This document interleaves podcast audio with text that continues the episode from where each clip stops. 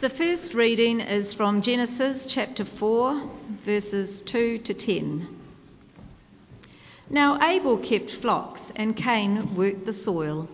In the course of time, Cain brought some of the fruits of the soil as an offering to the Lord, but Abel brought fat portions from some of the firstborn of his flock. The Lord looked with favour on Abel and his offering, but on Cain and his offering he did not look with favour. So Cain was very angry, and his face was downcast. Then the Lord said to Cain, why are you angry?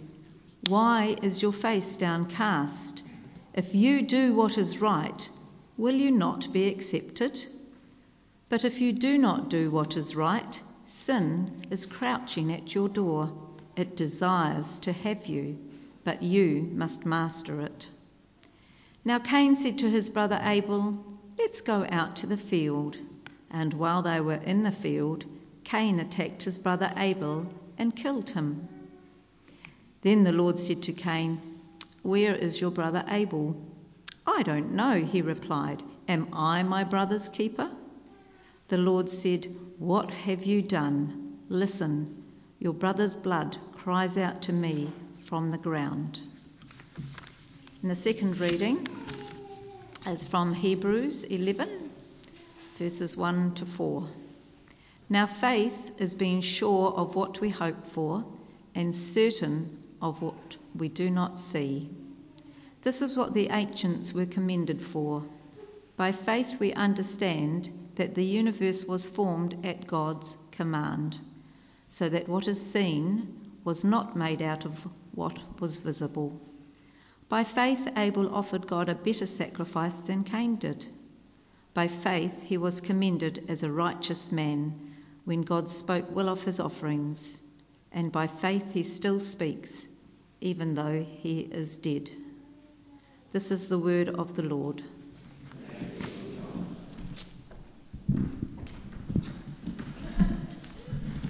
Thank you, Linda. Uh, morning, everyone. Let's pray. Heavenly Father, we thank you that all glory is Christ our King. And uh, we pray that uh, now, as we hear you speak to us, we just heard your word. Please work amongst us by your Spirit so that we may recognize even more fully his kingship, love him even more deeply, and seek to serve him more fully in our lives. For we ask this in Jesus' name. Amen. About seven years, I spoke about this guy, so some of you may remember it, but I spoke about a fellow called Jonathan Edwards. Jonathan Edwards was a uh, British triple jumper who won a gold medal in the 2002 Commonwealth Games in Manchester. He also won a gold medal in the Olympic Games of 2000 in Sydney. In fact, I, I'm 99% confident he still holds the world record for the triple jump at 18, nearly 18 and a half metres. It's 18.49. So nearly 18 and a half. Have a think about how long that is. He's retired now, but he was a superb athlete. He was also a Christian. And he was a very well known Christian because a little bit like Eric Liddell, who many of you will know about through Chariots of Fire, and uh, one Michael Jones, who used to play um, rugby, Jonathan Edwards didn't compete on Sundays for much of his career. For much of his career, he would not take part in meets where they were on Sundays, although he changed that in 1993. And as often happens with famous, successful Christians, he was an encouragement for many believers. We are encouraged, aren't we, where we hear of people that are well known around the world that we find out are Christians and who follow Jesus and speak about their faith. And it gives us um, encouragement, whether they're sports people or musicians or politicians or entertainers or those kind of things. But it looks as if Jonathan Edwards has lost his faith. There were rumours of it a while, for a while, the last couple of years of his um, active athletic kind of endeavours, and he refused to talk about it. But then, in an interview in 2007, after he'd retired, he admitted he'd lost his faith and he spoke about it. Now, I don't know where uh, Jonathan Edwards stands with God today. I pray that he's come through that hard time and is trusting in the Lord Jesus again. Uh, but sadly, as of yet, I don't know uh, any news about that. What I do know is that what happened to Jonathan Edwards happens to Christians at different times down through the years. What I do know is that you don't have to be a Christian for too long to feel the pressure of continuing to follow Jesus or to throw it all away because it's got tough or the extreme sadness of knowing others who've known the Lord, gone to church, called Jesus Saviour, and then walked away. Faith in Jesus is hard. The life of faith for a Christian is hard. I read a quote from John Piper once where he said, We don't realise how vulnerable and perilous is the life of faith. That's true. The Christian life of faith is hard. That's why John Bunyan, when he read, uh, wrote his uh, Christian classic Pilgrim's Progress, spoke about the trip between the city of destruction and the celestial city, full of pitfalls and traps and dead ends and dangers. That's true not just for Bunyan's kind of made up world and Pilgrim's Progress, but in the real life that you and I live. When you're going well in the Christian life, things can seem great, and we forget that they can change at any moment and things can skew off in different directions. But the world is filled with many people, some known to us today, who've given up and walked away. And that shakes our own faith and pains us. And I know that as I speak about these things, there'll be some of you here this morning who may well be going through that yourself right now, feeling like it's all too much hard work. Following Jesus has not really done anything. I'm feeling about giving it all away. Or some of you will be thinking of specific people you know of right now, which causes you deep pain your, some of, one of your children, or your parents, or your husband, or your wife, or, or a close friend who used to follow the Lord but now doesn't. The life of faith is hard, which is why we're doing this three week series on faith. And what we've been doing is we've been looking at uh, chapter 11 of Hebrews, this great chapter in the scriptures on faith. And instead of looking at the whole chapter, we're just looking at the first six verses. And uh, last week, if you were with us, we started it. Uh, we started uh, um, uh, looking at faith generally from 11, Hebrews 11, verses 1 to 6, with a title I, I called Because I Gotta Have Faith, Faith, Faith. I think I might have ripped that off from someone else, but that's what we did. And then this week and next week, we're looking at the example of two Old Testament characters of faith. This week, we're looking at Abel and seeing that we need a faith that works right.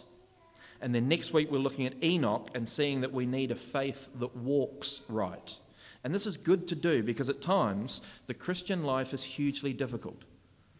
At times, you and I will face the temptation to chuck it all in.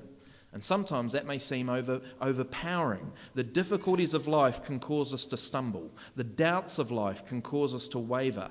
Life itself can cause us to drift. And faith can be hard to maintain.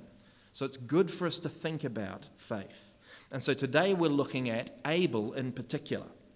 And our verse, Alex, you're going to have to keep up today because we've got two different readings, so we'll pay you double today, Alex. Uh, so, our ver- if you have a look at Hebrews 11, verse 4, it tells us that by faith, Abel sp- still speaks today, although he's dead. Today, in a real sense, Abel's voice from the grave will speak to us about faith.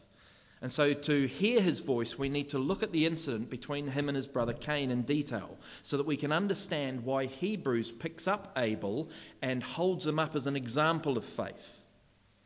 And one of the things which stands out almost straight away, if we can go to the Genesis reading, Alex, is that when you read through Genesis 4 that Linda just read to us, I, I think I'm right in saying the word faith doesn't come up anywhere. So, although Abel is held up as a man of faith, and it's his faith that seems essential, when you're reading through Genesis 4 and the story, uh, the word faith doesn't come up. Now, uh, many of you will be familiar with the story of Cain and Abel. Cain and his younger brother Abel are the sons of Adam and Eve. So, Adam and Eve, the first created human beings by God, and now they've got Cain and Abel. Those two brothers have different careers. So Abel, we're told, kept flocks, probably sheep, and Cain is into agriculture. He's working the soil. And in verses 3 to 4, we're told that at some point they each brought an offering to the Lord. And the men brought offerings from their respective workplaces. So Cain brings fruit from the soil because he works with agriculture. Abel brings meat from the flock because he works with animals. But then we run into problems. Read halfway through verse 4. The Lord looked with favour on Abel and his offering, but on Cain and his offering he didn't look with favour. And so Cain was very angry and his face downcast. God is positive towards Abel's offering, but not to Cain's. And this has caused people some worry and concern over the years because there's no instructions from God on the offerings that we read in Genesis. There's no, oh, well, Abel did it right and Cain did it wrong. We, we, we don't get that sense. And so he says no to Cain's, yes to Abel's. Why the different re- response? Why is Abel all right but not Cain? After all, at least Cain had something. It's not like he came with nothing. It's not like he was empty handed. What was wrong with Cain's offering? Was it just that God preferred Abel? People worry about that. Genuinely. That God plays favourites. I like him, but not you. But look at God's words in verses 6 to 7.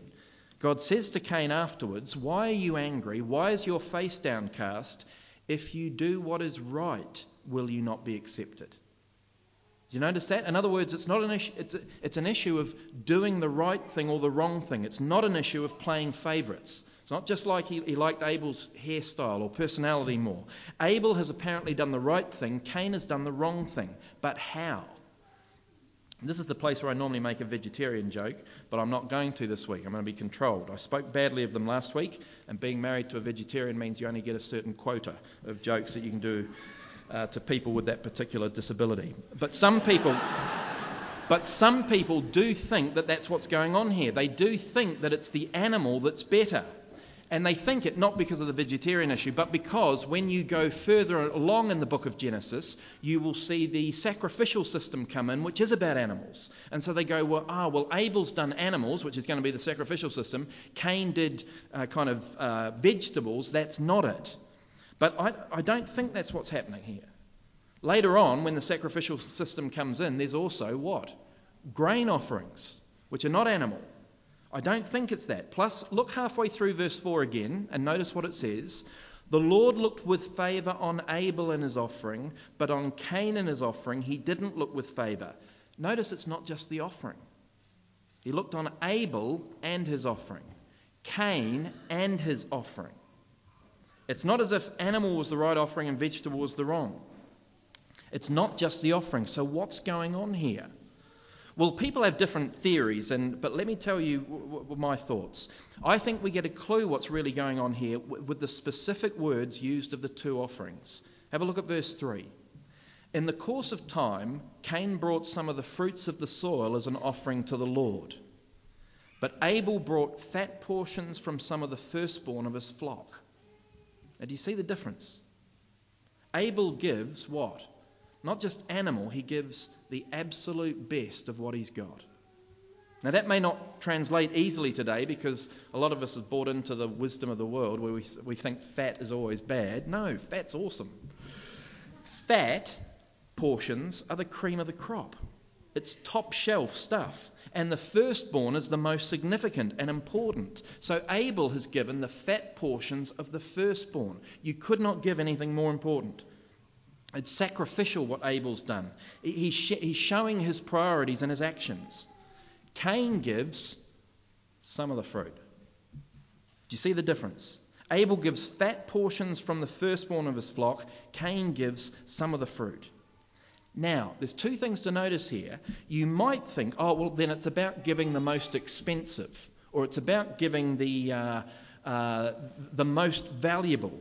Not according to Hebrews chapter 4. Can we just put Hebrews chapter 4 on, Alex? Sorry, I told you you were working overtime here. Hebrews chapter four, 11, verse 4 says, By faith Abel offered God a better sacrifice than Cain did. Notice?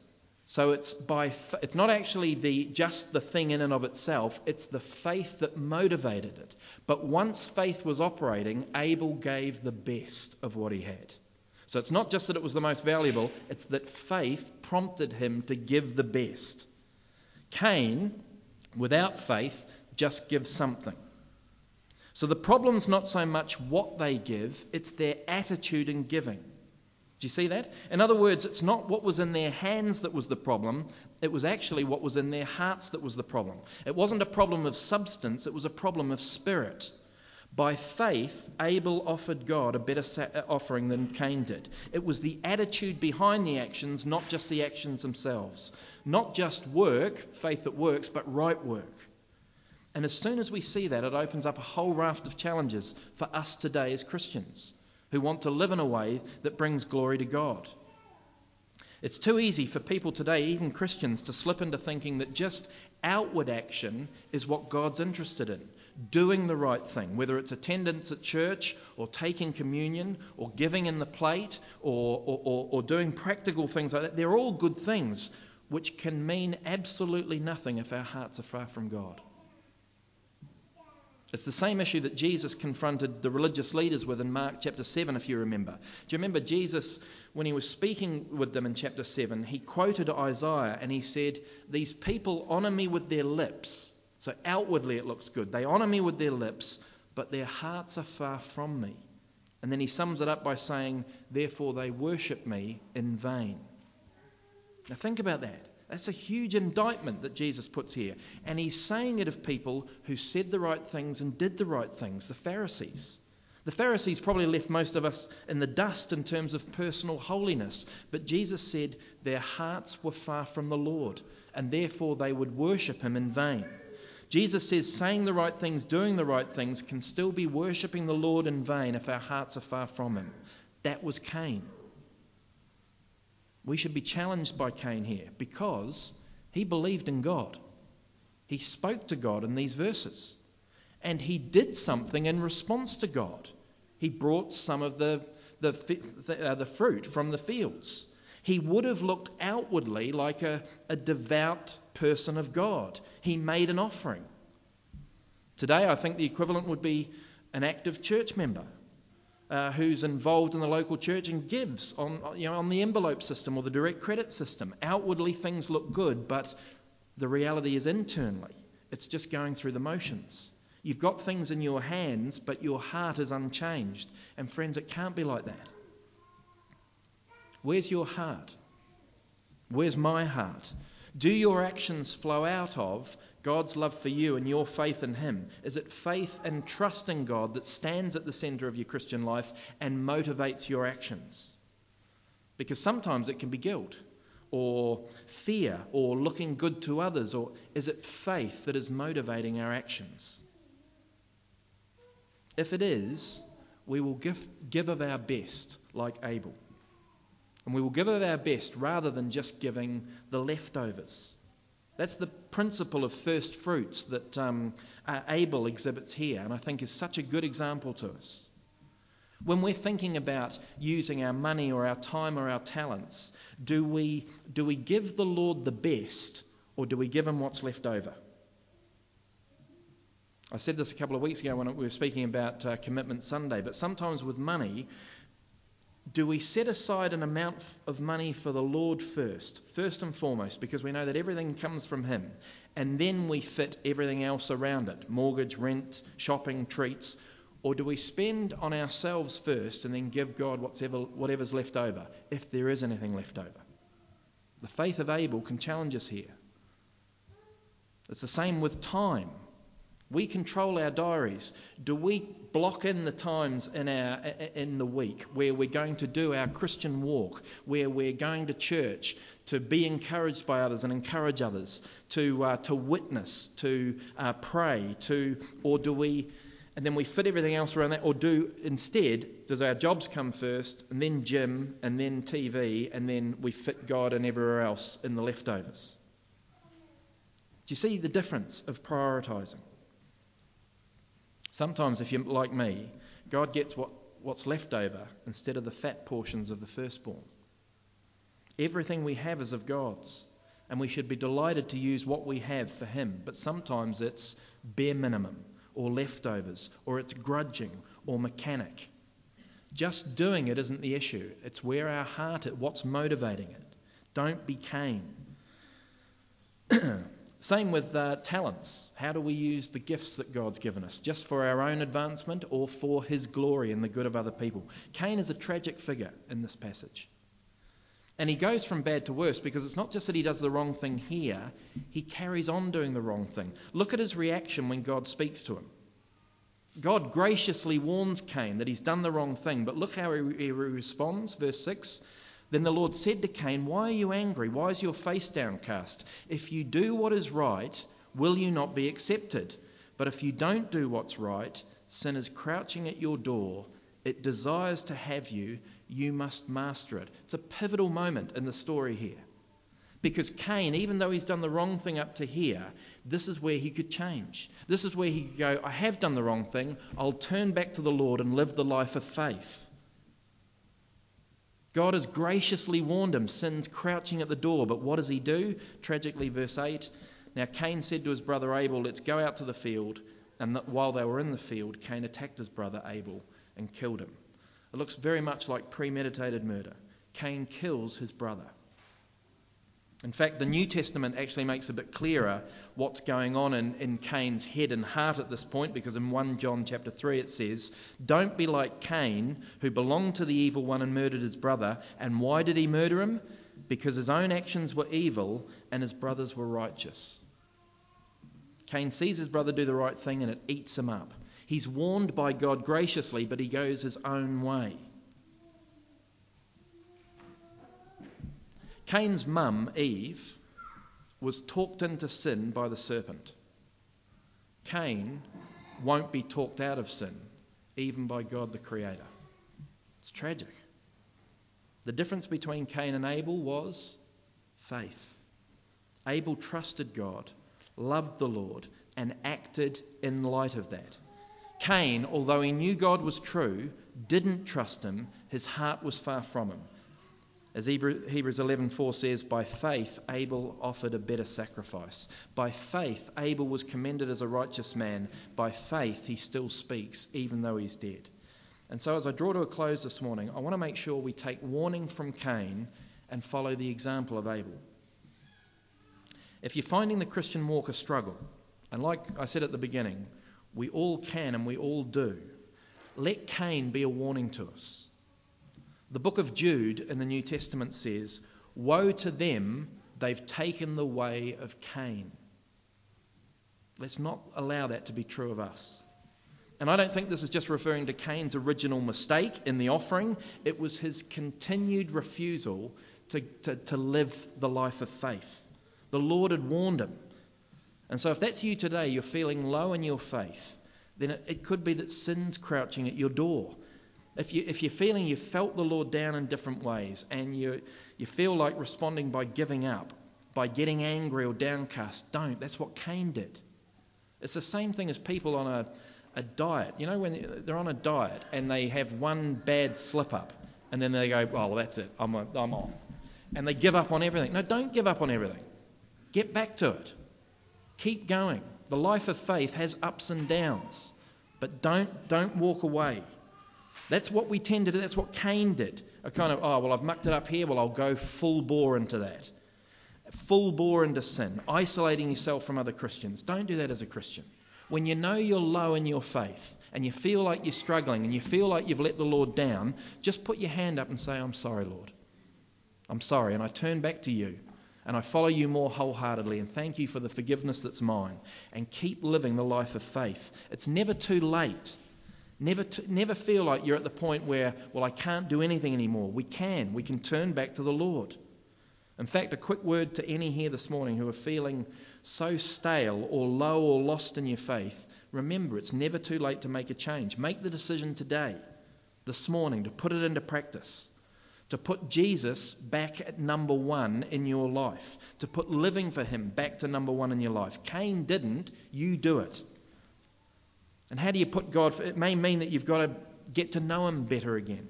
It may mean you've got to stop doing certain things in your life. It may mean you've got to invest in, in other relationships a bit differently or but but put him back number one. I still remember as a, a 21 or 22 year old myself, realizing that although I'd become a Christian and I said Jesus was number one in my life, he wasn't. I didn't know him well enough, and therefore I didn't know how to live for him. And so I then had to make some changes. And like any relationship, it took an investment of time and effort. It put me, it put time and effort putting him number one. It took time and effort prioritizing him, foregoing some other things, elevating Jesus. So that, so I ask you this morning: Does your life show that your faith in Jesus is first? If it doesn't, make some changes. You can. It's never too late. It may mean changing some other things in your life. It may mean changing the way you relate to some of the people that you're responsible for. You may have ne- neglected your duty as a Christian husband or wife or parent or friend. And you think, well, it's too late now. No, it's not. You can do it. You can, you can change as you follow the Lord, let it flow out in your life. Jonathan Edwards could turn back to the Lord. I pray that he does. So can you. Don't put it off. Don't think, well, I'll do that another day because you never know what the next day holds. Do it today. Do it after the service. Have a chat to James or I or someone after the service. Make the changes you need to. Take warning from Cain. But also take example from Abel because he had a wonderful faith. And it was his faith that then produced what he did. He gave his best the, to the Lord because of his faith. He trusted in God and he lived his life in the light of it.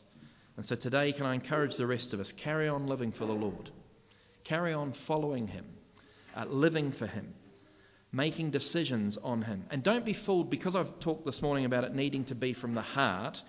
Thinking, oh, well, because I've asked where your heart is, oh, then it must always involve a joyful, loving, oh, what a wonderful feeling kind of. No. Just like with marriage, you don't always have that feeling, but you live in the light of the, the relationship you've got.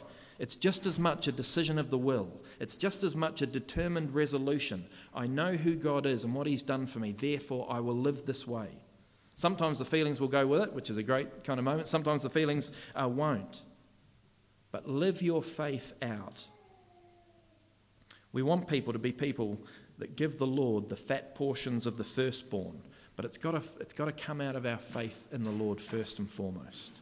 I pray that He would help us live the life of faith that Abel did. Let me pray. Father, I thank you for the opportunity this morning to look at Cain and Abel. Cain is such a tragic figure. I pray, Lord, that we would take heed from what he did. And, Lord, that we would take encouragement from Abel. Lord, we thank you for the Lord Jesus, the one who is King and has glory. And we pray that our trust for him would come out in the way we live our lives. And may none of us think it's ever too late to change. We thank you that we can turn towards you and, and live out our faith day to day.